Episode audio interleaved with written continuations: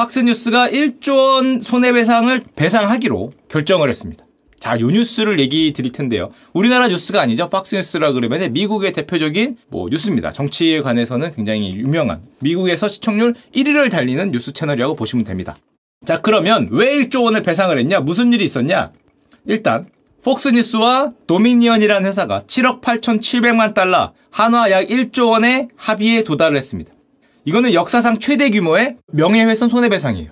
얘네가 1조 원을 낸 이유가 어떤 뭐 공장이 불타거나 아니면 얘네가 뭘 침해했거나 그게 아니라 물리적인 걸 침해했거나 그게 아니라 명예훼손을 했다고 1조 원을 이제 배상한 그런 사건이라고 할 수 있습니다. 뭔데 1조를 배상했냐? 그리고 폭스뉴스는 알겠어. 어렸을 때부터 뭐 미국에서 워낙 유명한 욕쓰니까 어디서 들어봤는데 도미니언은 누구냐? 이번에 1조 원을 받았다고 얘기하는 도미니언은 미국의 선거 기술 제공 업체입니다. 미국에 선거하는 투표 기계, 투표 기계와 거기 들어가는 솔루션, 소프트웨어 이런 것들을 제공하는 업체예요. 2003년에 설립됐으니까 굉장히 오래된 업체라고 할 수 있고 선거 개표기나 개표한 거를 모으거나 뭐 이런 선거에 관한 그런 솔루션을 제공하는 업체라고 봐주시면 됩니다. 자, 근데 뭐가 문제였냐? 지난 2020년으로 시계를 돌려보면 당시 바이든 대 트럼프는 굉장히 박빙의 승부가 예상이 됐습니다.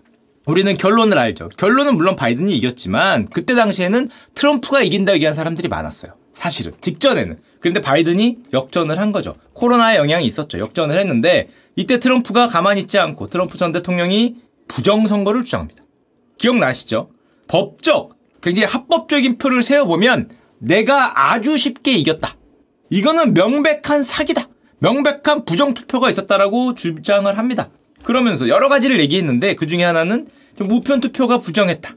부재자 투표가 4표인데 이거 바이든한테 가게 선거기가 잘못됐다. 선거 방식이 잘못됐다. 뭐 선거 투표인데 잘못됐다. 이런 주장을 합니다.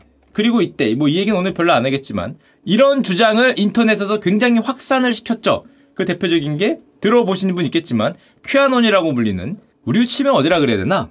야, 이말 잘못 말 잘해야겠다. 이 큐아논이라는 어떤 한 인물이라 그래야 되나? 한 그 커뮤니티라고 해야 되나? 여기를 굉장히 추종하는 사람들이 엄청나게 늘어납니다. 이게 뭐냐면 극우죠. 극우 여기서는 2017년 자신을 Q라고 얘기를 하고 미국 보안 승인 Q 허가를 가지고 있다는 자신을 전직 미국 고위 공무원 출신이라고 얘기를 하는 익명의 사용자가 등장을 합니다.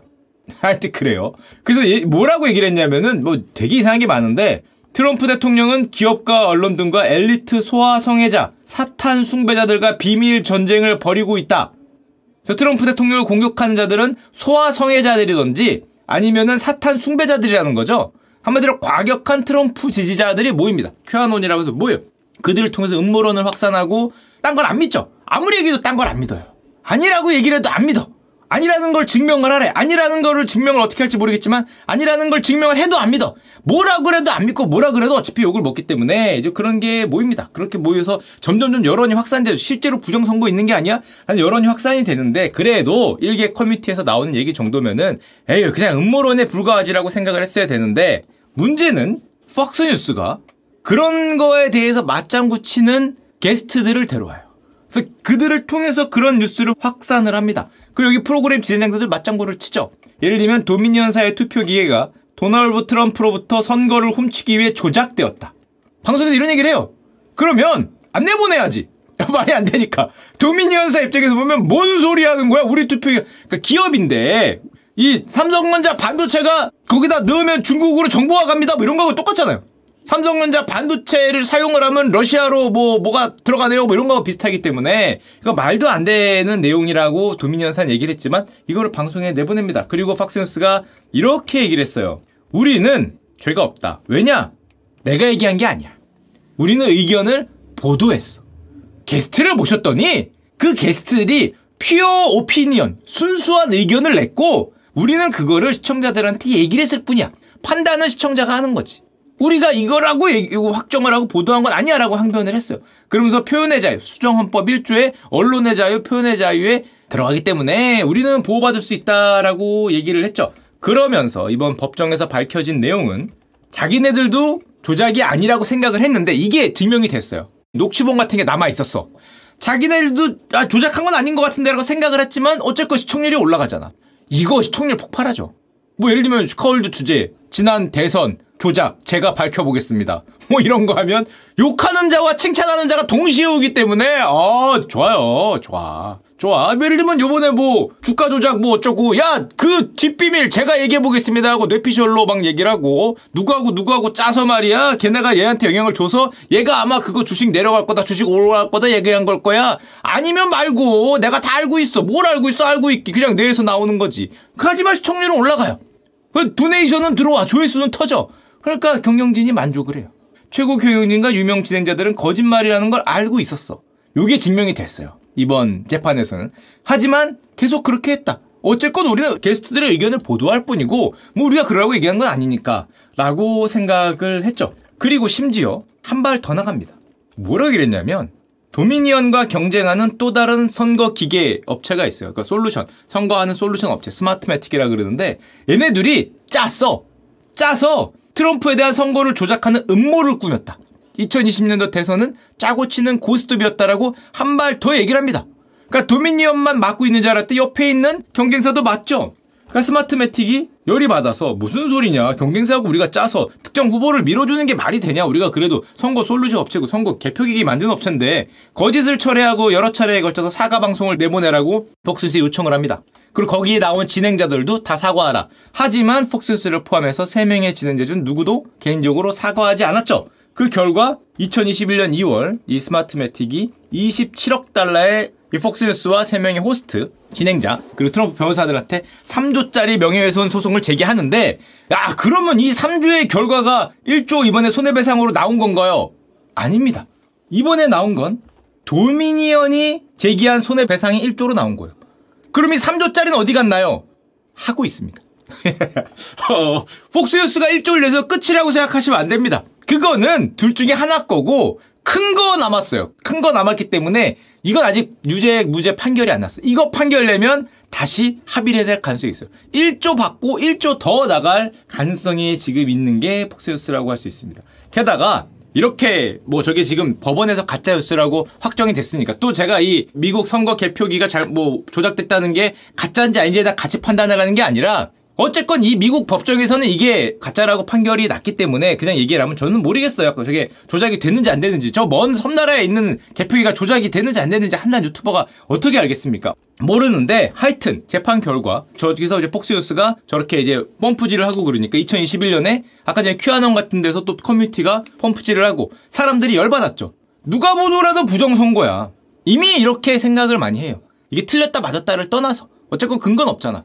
부정선거로 많이 생각하고 트럼프는 부정하게 대통령직을 바이든한테 빼앗겼다. 요 모인 사람들한테 트럼프가 이렇게 연설했어요. 봐라, 여기 수십만 명의 사람들이 몰려 있습니다. 나는 가짜 뉴스 매체들이 이들을 보여주기를 원합니다. 이게 여기는 누구냐 하면 조작이 없었다라고 얘기하는 뉴스 매체들. 트럼프 입장에서는 걔네들이 가짜야. 걔네들이 가짜라고 하죠. 자기가 진짜고. 누가 가짜고 누가 진짜인지 저도 모르겠어요. 모르겠는데 그건 여러분들의 판단을 하시고 법원에서는 아까 그게 가짜라고 했던 거고 나는 이 조작이 없다 얘기하는 가짜 뉴스 매체들이 여기에 모여있는 수십만 명의 사람들을 보여주기 원한다. 카메라를 돌리고 이들을 비춰달라. 이 사람들은 더 이상 참지 않을 것이다. 이 얘기했다가 트럼프 잘못하면 감옥 갈 뻔했죠. 탄핵당할 뻔했죠. 습격하는 거 용인했다고. 참지 않을 것이다. 이제 이런 얘기를 했다가 탄핵받을 뻔했는데 그러면서 이렇게 얘기했습니다. 내가 아는 한 가장 큰 문제는 미디어다. 조작을 했는데 왜 조작이 아니라고 얘기를 하냐. 가짜뉴스와 빅테크가 모습을 드러내고 있다. 나를 떨어뜨리기 위해서 조작한 거를 조작 안 한 걸 얘기하고 있다. 그들은 올해 선거를 조작했다. 그러니까 이게 누가 조작이고 누가 조작이 아니지 서로가 서로를 조작이라고 얘기하니까 뭐가 진실인지도 모르겠고 뭔가 흐리멍텅해지면서 뭐가 맞는지 이 뭐 여론이 왔다 갔다 하는 뭐 그런 상황에 처해 있다고 할 수 있고 트럼프가 나는 선거에 이겼다는 증거를 제시할 수 있다. 바이든이 어떻게 8천만 표를 얻었다고 하냐? 누가 믿냐? 그런 일이 일어나게 놔두면 안 되고 그런 일이 일어나게 내버려두지 않을 것이다. 라고 얘기를 했다가 어, 탄핵당할 뻔하고 미국 국회의사당이 점령당하는 사태가 이제 벌어집니다.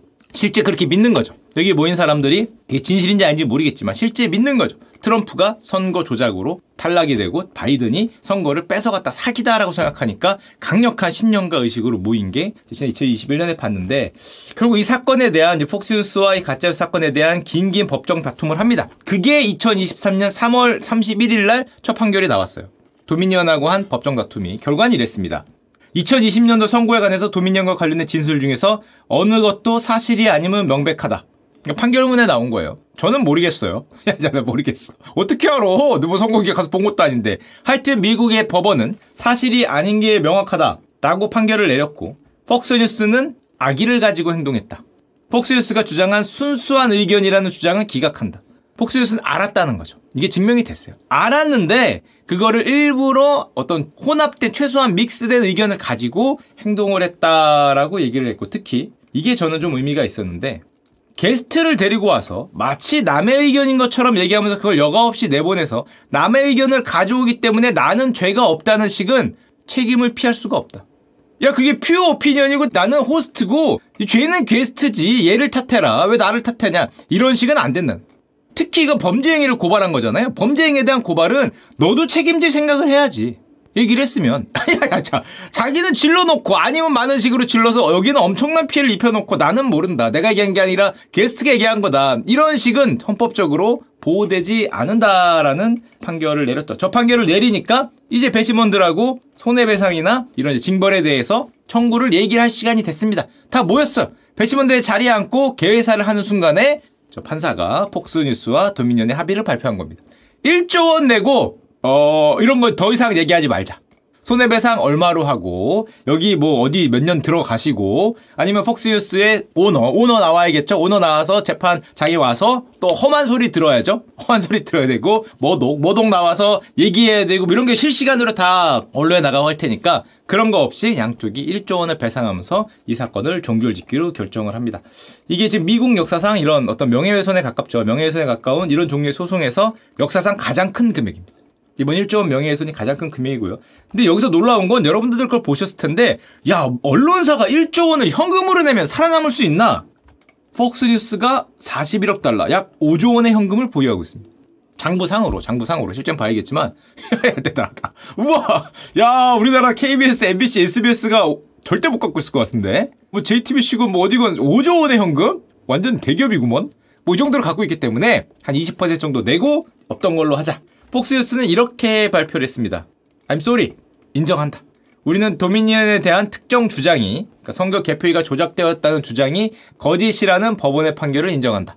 우리가 도미니언과의 분쟁을 어떻게 됐건 합의하고 우호적으로 끝냈잖아요. 이게 그렇게 한 이유가 재판에 가서 양쪽이 분열된 의견을 보이면서 막 싸우는 모습을 국민들과 나라한테 보임으로써 전체를 분열하게 만들지 않고 앞으로 국가가 이런 문제가 있으면 우리가 한 발 더 앞으로 나아갈 수 있는 발판이 되기를 바란다. 앞으로 이런 분열적 문제가 안 생기기를 원한다. 그래서 우리가 1조 원을 냈다. 라는 이런 좀 멋들어진 말로 이제 변명을 했고요. 특히 이건 우리나라에서는 좀 잘 유명하지 않은 사람인데 폭스뉴스가 이런 정치 쪽에서는 가장 높은 시청률을 보입니다. 6년 연속 1위예요. 시청률이. 왜냐? 터커 칼슨이 있거든. 야, 이거. 아는 분은 압니다. 이 뭐 하는 분이냐면, 6년간 가장 높은 케이블 시청률을 기록한 최고 인기 뉴스 진행자. 조금 막말로 유명합니다. 아니면 말고시기에 그러니까 좀 자극적인 걸 잘해요. 뭐 진행도 잘하고 재밌게 잘하는데 자기하고 마음에 안 맞으면은 막 게스트를 쏘아 붙여요. 쏘아 붙이면서 얘기한 이런 걸로 유명한데 이 친구가 2020년 선거는 사기 주장이라고 방송을 해요. 개표기가 사기다. 그랬는데 뒤에서는 개표기 조작설은 또 헛소리라고 얘기를 했어요. 요게 들켰어요. 나는 개표기 조작설이 말도 안 된다고 생각해. 라고 얘기하지만 자기 방송에 나가서는 야 이거 개표기 이거 사기 아니요? 라고 얘기를 했던 거죠. 요게 걸렸어요. 재판장이 이걸 보고 어떤 재판 패배 빌미가 됐는데 문제는 또 법정에 나와서 책임은 회사에 있다고 얘기를 했어. 나는 피고용인일 뿐입니다. 판사님, 저는 아무 죄가 없고요. 이 방송 하라 그래서 했고 저는 몰랐어요. 회사 팍스가 잘못했네. 뭐 이렇게 얘기했다가 어 팍스유티 입장에서는 배신자죠. 아니 지가 방송에서 우리가 지금 이렇게 되고 있는데 지는 나와서 책임 회사에 있다고 얘기하고 자기 뭐 몰랐다 그러고 되게 머덕하고 얘기한 게 들켰거든. 머덕이 오너 오너 아니야 씨 같이 어깨 걸고 가도 시원찮은 마당에 나 혼자 살겠다라는 모습을 보이니까 팍스뉴스가 이제 터커 칼슨을 해고했는데 문제는 워낙에 유명한 인기 진행자여서 요거 해고한 날 그 팍스뉴스 주가가 이렇게 떨어졌습니다. 5%인가? 5%인가 6% 떨어졌어요. 실시간으로 떨어졌어요. 실시간. 해고 발표나니까. 이게 전격 해고 발표를 했는데 같이 못 가겠다는 거죠. 그래서 지금 제가 알기로 아직도 팍스뉴스가 시청률이 안 올라왔을 거예요. 이게 지금 나가고 새로운 분이 왔는데 옛날만 못하지만 하여튼 그럼에도 불구하고 칼슨이 해고가 됐죠. 아까 얘기했던 도미니언사 같은 경우는 미국 선거기술 제공업체죠. 현재 대주주가 2018년에 전체 지분의 76%를 3,800만 달러에 인수했습니다. 부채까지 포함해서 당시 시총을 어, 미국 언론에 따르면 한 8천만 달러 정도로 평가를 했다 그래요. 우리 돈으로 한 천억 정도? 천억 정도로 평가를 해서 76%를 인수를 했는데 2018년이죠. 5년 뒤에 현금으로 1조가 들어왔습니다. 야야야야. 어, 야야 주웠어 주웠어. 야 5년 전에 천억에 샀거든. 5년 뒤에 현금 1조가 들어왔어. 시가총액의 거의 10배 굴러 들어왔어. 이 비용도 없어. 그냥 들어왔어요. 게다가 이런 류의 소송은 그 길게 진행되면 막 5년 10년 끌어요. 미국에서. 그래서 막 받으려면은 막 저 오래 걸리고 그러는데 합의를 했어. 정격 합의로 들어왔기 때문에 소송도 끝났어. 변호사 비용도 끝났어. 비용은 다 끝났고 현금만 굴러 들어와서 지금 도미니언사는 완전 로또로 맞았습니다. 완전 로또. 시가총액 10배. 야야야야. 야 미국에서 기업하다가 누가 나를 명예훼손해 주면 얼마나 좋을까. 야 씨. 미국에서 유튜브 했어야 했다. 미국에서. 잘못 걸리면 이렇습니다. 잘못 걸리면 이렇게 1조가 나가는 거고요. 그리고 아까 말씀드렸듯이 끝났냐? 스마트매틱과 하고 있는 소송은 아직 결과가 안 나왔어요. 저거는 도미니언하고 한 거예요. 27억 달러 소송의 결과가 남아 있습니다. 이것도 패소한다. 어 그러면 또 뭐 합의를 하더 뭐 합의해야겠죠. 이거 패소하면은 이것도 역시 한 10억 달러 나올 수 있죠. 바로 1조 가 되기 때문에 한 발 더 남은 상황이라고 할 수 있고요. 이거와 비슷한 일이 지금 사실 미국인데 이 슈카월드 방송에도 한번 나왔지만 브라질 대선에서도 똑같은 일이 있었죠. 기억나시죠? 이 자이르 보우소나루라는 현 대통령과 돌아온 룰라 다실바가 붙었는데 여기도 아슬아슬하게 거의 1, 2% 차이를 룰라가 됐죠. 기억이 나시죠? 그때 보우소나루 대통령이 주장한 게 똑같이 얘기했죠. 이 선거 부정이 있었다. 선거 개표기 문제 있다. 부정하다. 선거 개표기 디지털 개표기 사용하지 말고 수동으로 하자. 브라질에서. 브라질 땅덩어리가 이만하죠. 중간에 아마존 있죠. 장난하냐고 그걸 어떻게 하냐고 그걸 어떻게 하냐고 그랬더니 이 25년간 사용해 왔었는데 그때 이제 자기가 대통령이었음에도 심지어 이 부정선거 위험이 있다 네가 대통령인데 그걸 바꾸지 뭐 바꿀 건 없으니까 못 바꾸니까 이런 얘기를 하고 결국에 지니까 똑같이 미국이 아마 영향을 받았겠죠. 2023년 1월 브라질도 국회의사당이 습격당했습니다. 그대로 벤치마크에서 쳐들어가서 우리 빼앗긴 뭐 정권을 되찾자 뭐 이런 게 있었는데 여기까지는 보셨겠지만 지금 보우소나르는 어, 미국으로 도망갔다가 잡혀서 잡혀서 지금 검찰의 압수수색 곧 제일 가능성이 있습니다. 제일 가능성이 있는데 자이르 보소나르가 아니라 제일 보소나르 가능성이 조금씩 보여요. 그다음에 sorry, I'm sorry, 실수다라고 얘기를 얘기하고 있습니다. 미스테이크라고 얘기하고 있는데 문제는 이거에 호되게 당했죠. 브라질도 호되게 당했기 때문에 브라질에서 지금 통과된 법이 있는데 상원이 통과됐고 하원이 남았어요. 근데 이 법이 화제입니다. 왜냐? 아까 전에 얘기했지만 폭스뉴스를 보고 미국에서 폭스뉴스에 어떤 걸 퓨어 오피니언을 전달하는 그냥 단지 우리는 중간에 전달자라는 주장을 받아들이지 않았잖아요. 브라질은 한술 더 떴어요. 뭐로 얘기를 했냐면은 가짜뉴스 방지법이라는 걸 만들었는데 이게 뭐냐? 요거 법안명이고요. 대규모 손해배상을 아예 플랫폼에 청구를 가능하다라고 못 박은 법입니다. 가짜뉴스 생성이 되고 불법 콘텐츠가 나와서 국가가 피해를 받거나 누가 피해를 받으면 손해배상을 그 개인한테도 할 수 있지만 플랫폼에 연대해서 매기겠다는 거예요. 그 얘기를 왜 니들은 내보냈냐는 거죠? 메시징 앱도 마찬가지고, 뭐, 예를 들면 은 뭐, 트위터, 페이스북, 인스타, 유튜브, 뭐, 네이버, 다음, 뭐, 하여튼 방송할 수 있는 모든, 뭐, KBS건 MBC고, 뭐, JTBC고 어디건 다, 거기 손해배상을 플랫폼에도 청구 가능하다. 니들 그렇게 책임 없다고 막 내 보내면은 그 회사, 그 기업에 청구하겠다라는 이런 무지막지한 법인데 이게 물론 가짜뉴스 확산 방지에 도움이 되겠지만 이게 언론의 자유와 디지털 프라이버시에도 충돌이 되기 때문에 어, 말이 정말 많죠. 브라질은 이게 지금 통과되기 직전이에요. 게다가 누가 싫어하겠습니까? 이게 되면 플랫폼 기업들은 브라질에서 나와야 될 수도 있어요. 야야야야. 야 유튜브는 나와야 될 수도 있어. 유튜브 가짜 뉴스 같은 거 만약에 됐다가 그 사람이 손해배상 걸면 유튜브가 배상해야 되는 거예요. 저 법에 따르면. 게다가 유튜브나 이런 어떤 SNS 기업들이 이렇게 얘기하죠. 그러면 우리가 그걸 다 검열해야 되냐? 검열을 하란 말이냐? 아니 페이크 뉴스인지 아닌지 우리가 결정을 하란 소리잖아요. 그럼 검열을 하란 말이냐? 그 걔들은 물론 이렇게 하죠. 아 그럼 니네가 할 필요 없으면 내가 할게. 야야 씨 근데 정부가 할 게 그렇게 얘기를 할 텐데 아니 뭘 믿고 너희한테 맡겨? 우리 치면 무슨 무슨 위원회 만들겠죠 안 받으라도? 무슨 무슨 가짜뉴스 위원회. 에헴! 해서 한 여섯 분 앉아 계시고 뭐 이렇게 자르고 어! 슈카 저 새끼 저 이번 맘에 안 드네? 한 달 금지. 어, 영구 폐쇄! 뭐 이렇게 될 수도 있기 때문에, 손해배상 뭐 이렇게 될 수 있기 때문에, 양쪽이 쉽지 않죠. 이게 새로운 검열이 될 수도 있기 때문에 정말 쉽지 않은 상황이지만 또 가짜 뉴스에 대해서 이렇게 피해를 받은 나라 같은 경우는 뭐 이런 게 되고 있는 게 지금 우리의 돌아가는 현실이라고 할 수 있고 물론 요즘 보면 우리나라도 선을 넘죠. 요즘 가짜 뉴스들은 진짜 대놓고 선을 넘는 것 같아. 느낌에. 그냥 선을 넘죠. 왜냐? 그래도 나는 상관 없으니까. 조회수 오르고 시청률 오르고 내 인지도 오르면 됐죠. 누군가는 나를 욕하겠지만 누군가는 나를 지지해. 욕하는 건 모르겠고 어차피 나는 뭐 욕하는 사람하고 살 것도 아니고 그 사람이 나를 지지하고 나를 봐주면 내 인지도가 올라가요. 그러면 대충 질러. 그냥 질러.